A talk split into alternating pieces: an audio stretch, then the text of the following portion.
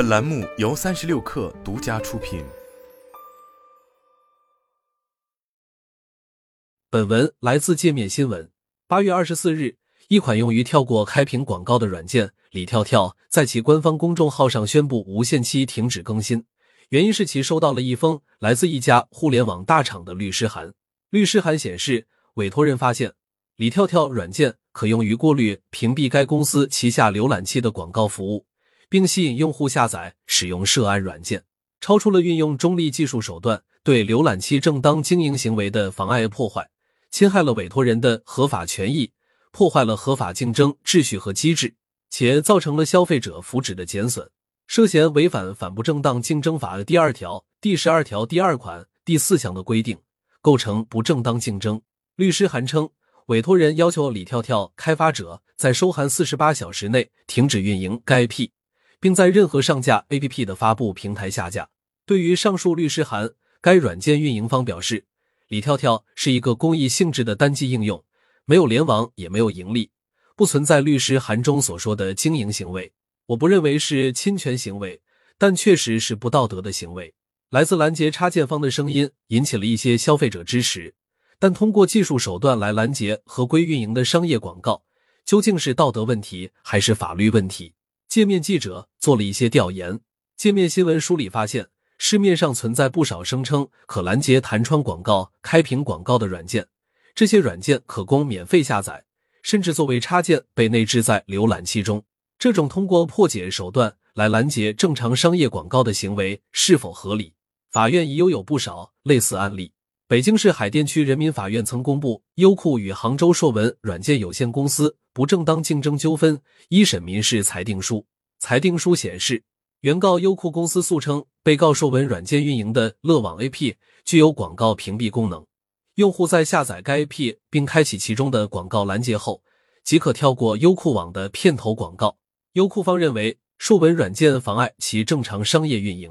干扰市场竞争秩序，已构成不正当竞争。本案中，一审法院肯定了硕文公司的行为构成不正当竞争，判决其承担相应赔偿责任。法院认为。虽然免费加广告这种商业模式不是反不正当竞争法直接保护的对象，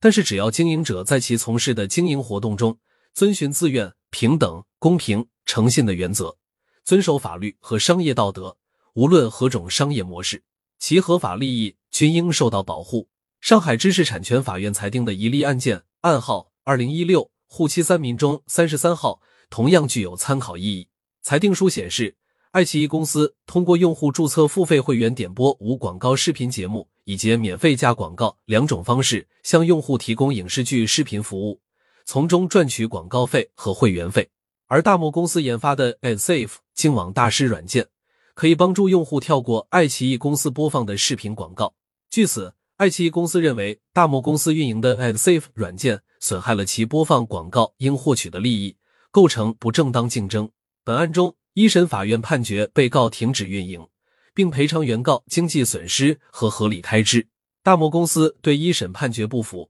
提起上诉。二审法院判决驳回上诉，维持原判。法院认为：第一，被告作为技术开发以及提供者知道或应知道其软件可能用于侵权；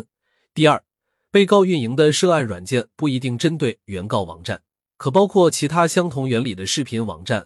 第三。被告不当利用了用户的消费心理，引诱用户下载涉诉软件使用。一旦用户下载，原告与被告之间即形成损害与被损害的特定具体的关系。虽然技术是中立的，但是中立的技术仍然可以成为不正当竞争的工具。从上述案件中不难看出，广告费与会员费是互联网厂商的一大收入来源，这也是其坚决反对违规破解软件的一大原因。此外，所谓拦截广告的技术也充满不确定性，它可能导致市场秩序的混乱，造成其他不良影响，这也是互联网厂商的担忧所在。例如，这类软件在跳过广告的同时，同样也会跳过不少软件。青少年模式提醒的弹窗，科技测评媒体差评就曾做过测评，后台运行李跳跳时，进入 B 站等网站时，青少年模式的弹窗会被自动跳过。显然。插件也突破了软件设置的安全合规设置。事实上，广告法》《移动互联网应用程序广告行为规范》《移动互联网广告标识技术规范》等法律及条例曾对移动广告市场作出相关规范。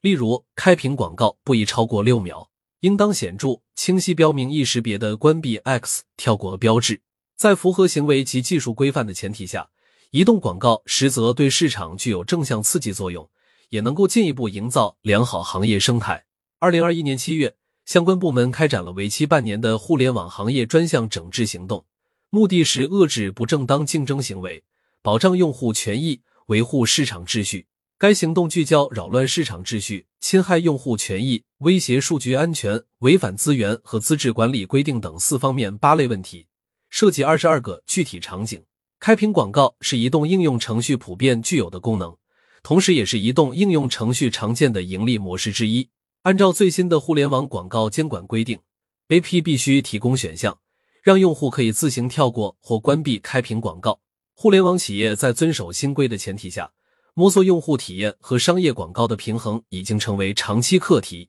不过，恶意屏蔽和干扰其他企业产品或服务运行等都明确属于违规操作。互联网服务应该找到正当途径。